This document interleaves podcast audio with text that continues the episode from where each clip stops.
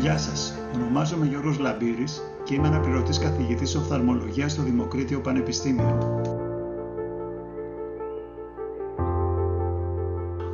Φέτος, στα πλαίσια του μαθήματος, ζήτησα από τους φοιτητές μου κάτι ασυνήθιστο.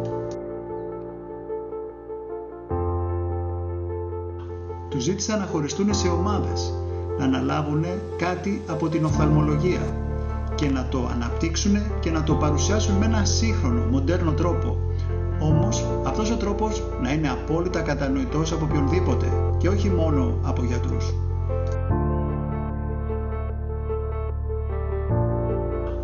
Κυρίες και κύριοι, σας παρουσιάζω λοιπόν τα podcast των πεμπτοετών φοιτητών της οφθαλμολογίας στο Δημοκρίτιο Πανεπιστήμιο Θράκης. Καλή ακρόαση.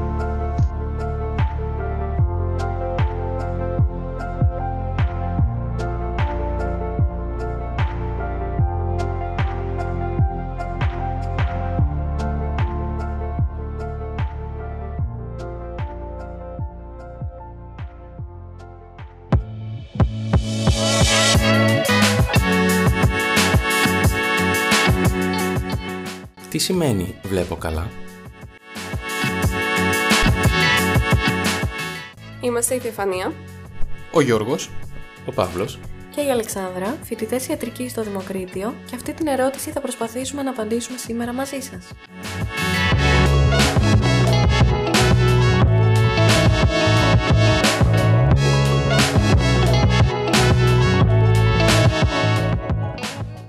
Ο καθένας έχει μια διαφορετική απάντηση σε αυτό το ερώτημα. Για να δούμε τι μας απαντήσατε εσείς.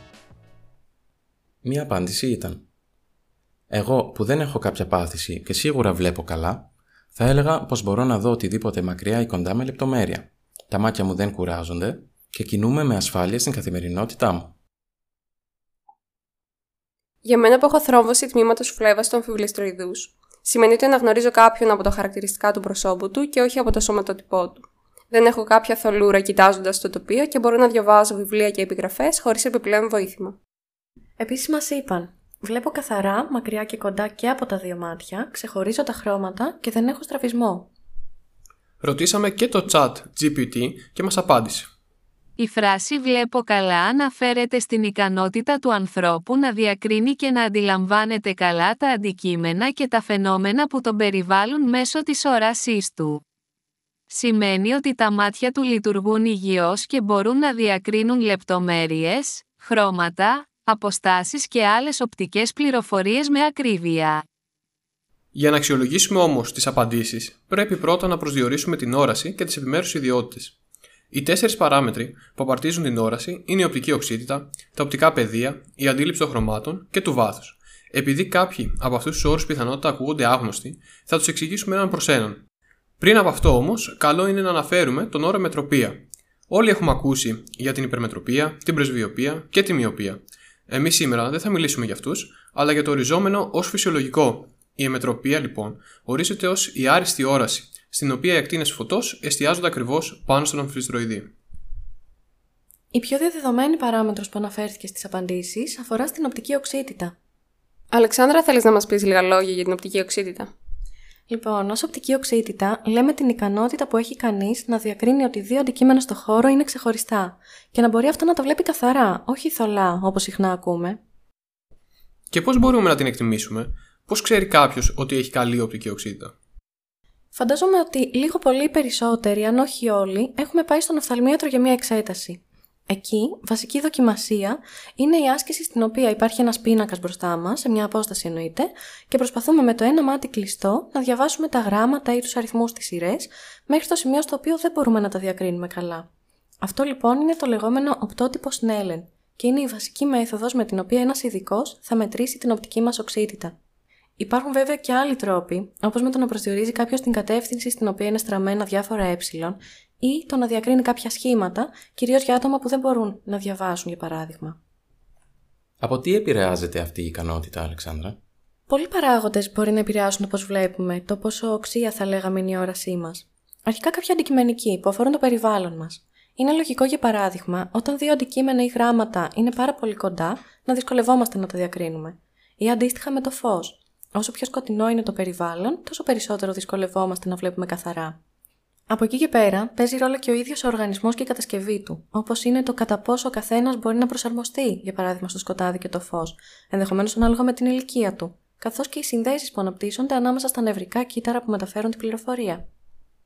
Ανεξάρτητα από τις συνθήκες του περιβάλλοντος ή την κατασκευή μας, υπάρχει κάτι που μπορούμε να κάνουμε εμείς οι ίδιοι για να βελτιώσουμε την οπτική μας οξύτητα; Γενικά, ο οργανισμός μας κάνει ό,τι μπορεί για να βλέπει καλά. Αρχικά προσαρμόζει το πόσο φως αφήνει να δει, να το πούμε έτσι. Αν δεν το έχετε παρατηρήσει, κάντε ένα τεστ τώρα. Ανοίξτε ένα φως και δείτε προς το μέρος του. Πείτε σε κάποιον να σας βγάλει μια φωτογραφία ή δείτε το μάτι σας αν έχετε κοντά κάποιον καθρέφτη. Θα παρατηρήσετε ότι η κόρη, ο μαύρος δηλαδή κύκλος που υπάρχει στο κέντρο του ματιού σας, θα είναι πιο μικρή, θα έχει στενέψει. Αντίστοιχα, στο σκοτάδι μεγαλώνει περισσότερο. Άρα υπάρχει ένας μηχανισμός που επηρεάζει το μέγεθος της κόρης του ματιού ανάλογα με τις συνθήκες που επικρατούν. Άλλα δύο βασικά χαρακτηριστικά τώρα που έχουμε και τα θεωρούμε ίσως δεδομένα αλλά παίζουν τεράστιο ρόλο στην οπτική μας ικανότητα είναι πρώτον το ότι έχουμε δύο μάτια και δεύτερον το ότι κινούμε τα μάτια μας. Μπορούμε να ακολουθούμε δηλαδή κινούμενους στόχους ή να κοιτάμε όλο το χώρο γύρω μας πριν κινηθούμε οι ίδιοι. Αυτά τα τελευταία έχουν να κάνουν και με τις επόμενες παραμέτρους που θα αναφερθούν. Πες μας λίγο και για αυτό το 20-20 ή 6 που ακούμε κάποιες φορές. Τι σημαίνει; Αυτός είναι ο τρόπος με τον οποίο οι ειδικοί συνεννοούνται, θα λέγαμε, για την κατάσταση των εξεταζομένων. Το κλάσμα αυτό λοιπόν έχει στον αριθμητή την απόσταση στην οποία για τον άνθρωπο που εξετάζεται είναι ορατή μια γραμμή του πίνακα και στον παρονομαστή έχει τη λεγόμενη πρότυπη απόσταση, δηλαδή αυτή στην οποία ένας μέσος άνθρωπος την βλέπει ή θα έπρεπε να την βλέπει.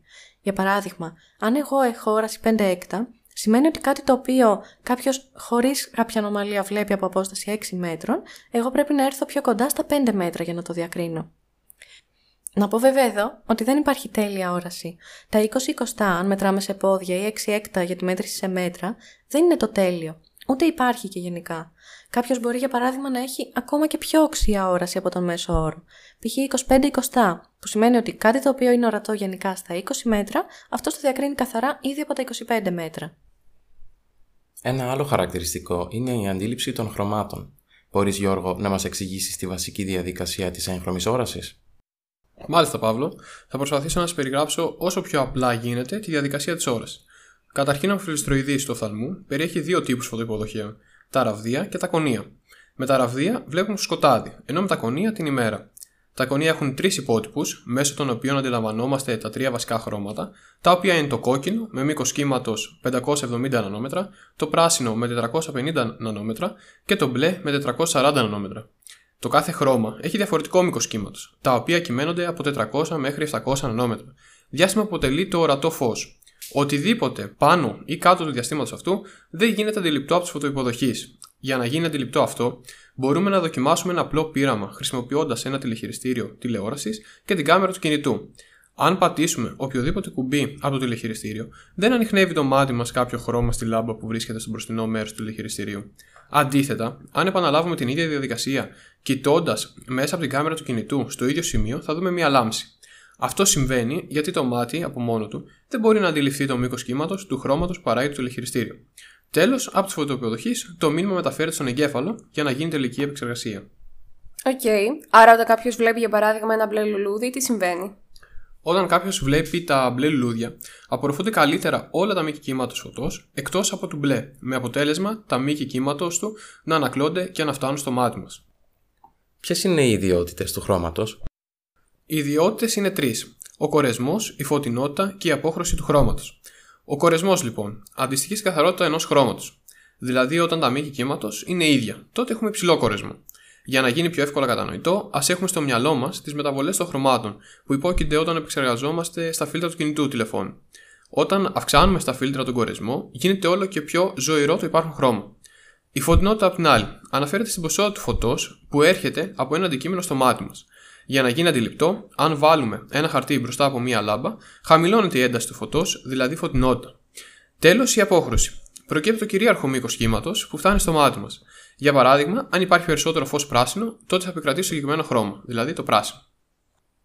Ενδιαφέρον θεωρώ επίσης να αναφέρω τρεις αξιοπερίεργε καταστάσεις, οι οποίες είναι η αντίληψη του λευκού και του μαύρου χρώματος, όπως και τη διαφορά του ματιού με του αυτιού. Σε αντικείμενα με λευκό χρώμα, περιέχονται σε ίσο περίπου αριθμό όλα τα μήκη κύματος, άρα όλα τα χρώματα, ως συνέπεια να απορροφώνται και να ανακλώνται όλα. Αντίθετα, σε αντικείμενα με μαύρο χρώμα υπάρχουν λίγοι, λίγα μήκη κύματος, οπότε απορροφάται το μεγαλύτερο μέρος και ανακλάται ελάχιστο προς το μάτι, με αποτέλεσμα να μην γίνεται αντιληπτό το χρώμα. Τέλος, μια άλλη ενδιαφέρουσα ε, είναι η διαφορά του ματιού από το αυτή ε, όσον αφορά την ανάλυση. Το αυτή, όταν ακούει έναν ήχο που προέρχεται για παράδειγμα από μια ορχήστρα, μπορεί να διακρίνει όλους τους επιμέρους ήχους που παράγει το κάθε όργανο.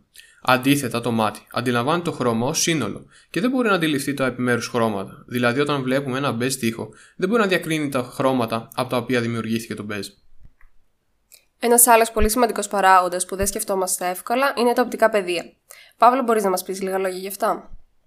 Το οπτικό πεδίο του οφθαλμού είναι το σύνολο των σημείων του χώρου που γίνονται συγχρόνως αντιληπτά όταν ο οφθαλμός προσιλώνει προς μια κατεύθυνση. Σε αντίθεση με την οπτική οξύτητα, στο οπτικό πεδίο μιλάμε πέρα από την κεντρική όραση του οφθαλμού και για την περιφερική όραση. Και πώς εξετάζεται, Παύλο; Το οπτικό πεδίο εξετάζεται με την περιμετρία, η οποία πραγματοποιείται με ειδικό μηχάνημα το οποίο χαρτογραφεί την ευαισθησία του αμφιβληστροειδούς σε ένα φωτεινό ερέθισμα. Ο εξεταζόμενος συγκεντρώνει δηλαδή το βλέμμα του σε έναν στόχο και κάθε φορά που αντιλαμβάνεται κάποιο φωτάκι να ανάβει, πατάει ένα κουμπί. Πώς επηρεάζεται η όρεση όταν υπάρχει κάποια παθολογία; Συνήθεις παθολογικές καταστάσεις του οπτικού πεδίου είναι οι περιφερικές εκπτώσεις, που μπορούν να καταλάβουν ένα ή περισσότερα τεταρτημόρια του οπτικού πεδίου. Σε άλλες παθολογικές καταστάσεις, η ευαισθησία του περιφερικού αμφιβληστροειδούς ελαττώνεται συγκεντρικά. Η ελάττωση της ευαισθησίας σε μια περιοχή του οπτικού πεδίου ονομάζεται σχετικό ή απόλυτο σκότωμα, ανάλογα με τον βαθμό αντίληψης του φωτός. Τα σκοτώματα είναι πάντα ένδειξη παθολογίας. Το μόνο φυσιολογικό σκότωμα, και μάλιστα απόλυτο, που παρατηρείται στο οπτικό πεδίο είναι η λεγόμενη τυφλή κοιλίδα.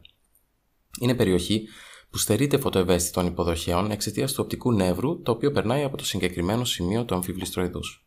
Μπορεί να αισθανόμαστε ότι βλέπουμε τα πάντα μπροστά μας, αλλά στην πραγματικότητα σε αυτό το σημείο δεν βλέπουμε. Δεν είναι σίγουρο γιατί σπάνια παρατηρούμε αυτό το τυφλό σημείο.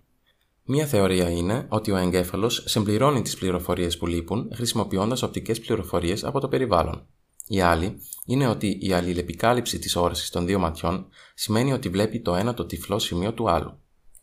Υπάρχει κάποιος τρόπος με τον οποίο να μπορούμε να αντιληφθούμε το τυφλό σημείο για να το καταλάβουμε; Ναι, θα σας δείξω ένα παιχνιδάκι με το οποίο θα μπορέσουμε να αντιληφθούμε την τυφλή κοιλίδα και όποιος από τους ακροατές μας επιθυμεί μπορεί να συμμετάσχει. Χρειαζόμαστε ένα μολύβι ή στυλό και ένα λευκό χαρτί. Ζωγραφίζουμε έναν μικρό κύκλο με διάμετρο περίπου 1 εκατοστού και περίπου 5 εκατοστά αριστερά από τον κύκλο ζωγραφίζουμε ένα χ ίδιου μεγέθους. Λοιπόν, ζωγραφίζω έναν κύκλο και είπες 5 εκατοστά αριστερά, ζωγραφίζω ένα χ. Ναι, ακριβώς. Τώρα κλείνουμε με το αριστερό μας χέρι το αριστερό μάτι και κοιτάζουμε το χ με το δεξί μάτι. Όσο το κοιτάζουμε, πλησιάζουμε το χαρτί.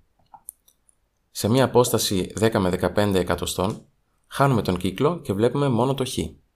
Παρατηρούμε ότι εκεί που θα έπρεπε να βλέπουμε τον κύκλο, βλέπουμε λευκό, επειδή ο εγκέφαλος συμπληρώνει το τυφλό σημείο με τις πληροφορίες από το περιβάλλον.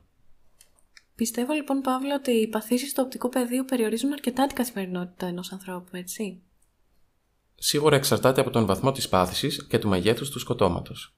Σε μια έρευνα του Πανεπιστημίου Tübingen παρατήρησαν ασθενείς με ομώνυμη ημιανοψία, δηλαδή την απώλεια της μιας πλευράς του οπτικού πεδίου. Σκοπός της μελέτης ήταν να αξιολογηθεί η επίδραση της μείωσης του οπτικού πεδίου στην καθημερινότητα. Πώς το έκαναν αυτό δηλαδή, Πήγαν τους ασθενείς σε έναν διάδρομο σε σούπερ μάρκετ και τους έδωσαν μια λίστα με προϊόντα τα οποία έπρεπε να αναζητήσουν. Και τι παρατήρησαν; Παρατήρησαν ότι ένας σημαντικός αριθμός ασθενών με μειωμένο οπτικό πεδίο εκτέλεσε με επιτυχία το τεστ και μπορούσε να αντισταθμίσει την απώλεια όρασης μετατοπίζοντας το βλέμμα του προς την περιφέρεια. Τι σημασία έχει το οπτικό πεδίο για έναν άνθρωπο με φυσιολογική όραση όμως; Το οπτικό πεδίο παίζει σημαντικό ρόλο στην καθημερινότητά μας. Στην οδήγηση, για παράδειγμα, είναι απαραίτητο πέρα από την κεντρική όραση να έχεις και καλή περιφερική όραση για να μπορείς να κυκλοφορείς με ασφάλεια. Έρευνες δείχνουν ότι υπάρχει μια προτίμηση του βλέμματος στο ύψος των ματιών και προς τα δεξιά. Στο marketing εκμεταλλεύονται το γεγονός αυτό για την τοποθέτηση των ακριβότερων προϊόντων στο επίπεδο αυτό. Τώρα, ας μιλήσουμε για την τελευταία εξίσου σημαντική παράμετρο, αυτή της αντίληψης του βάθους. Φανταστείτε ότι διασχίζετε το δρόμο και δεν ξέρετε αν το πεζοδρόμιο απέναντι βρίσκεται στο 1 μέτρο ή στα 5. Σε αυτή την περίπτωση υπάρχει κάποιο πρόβλημα στην αντίληψη του βάθους. Μπορείς να μας εξηγήσεις λίγο παραπάνω; Η αντίληψη του βάθους είναι ουσιαστικά η ικανότητα να βλέπουμε τρισδιάστατα. Και αυτό βασίζεται στην στερεοσκοπική όραση.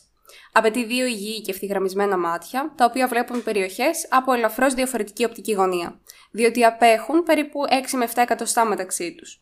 Αλλά παράλληλα, οι περιοχές που βλέπει το κάθε μάτι αλληλεπικαλύπτονται σε κάποιο βαθμό. Συνεπώς, με το αριστερό μάτι δεν βλέπουμε μόνο τι συμβαίνει στην αριστερή πλευρά του σώματος, αλλά και τι συμβαίνει στο κέντρο και εν μέρει στα δεξιά.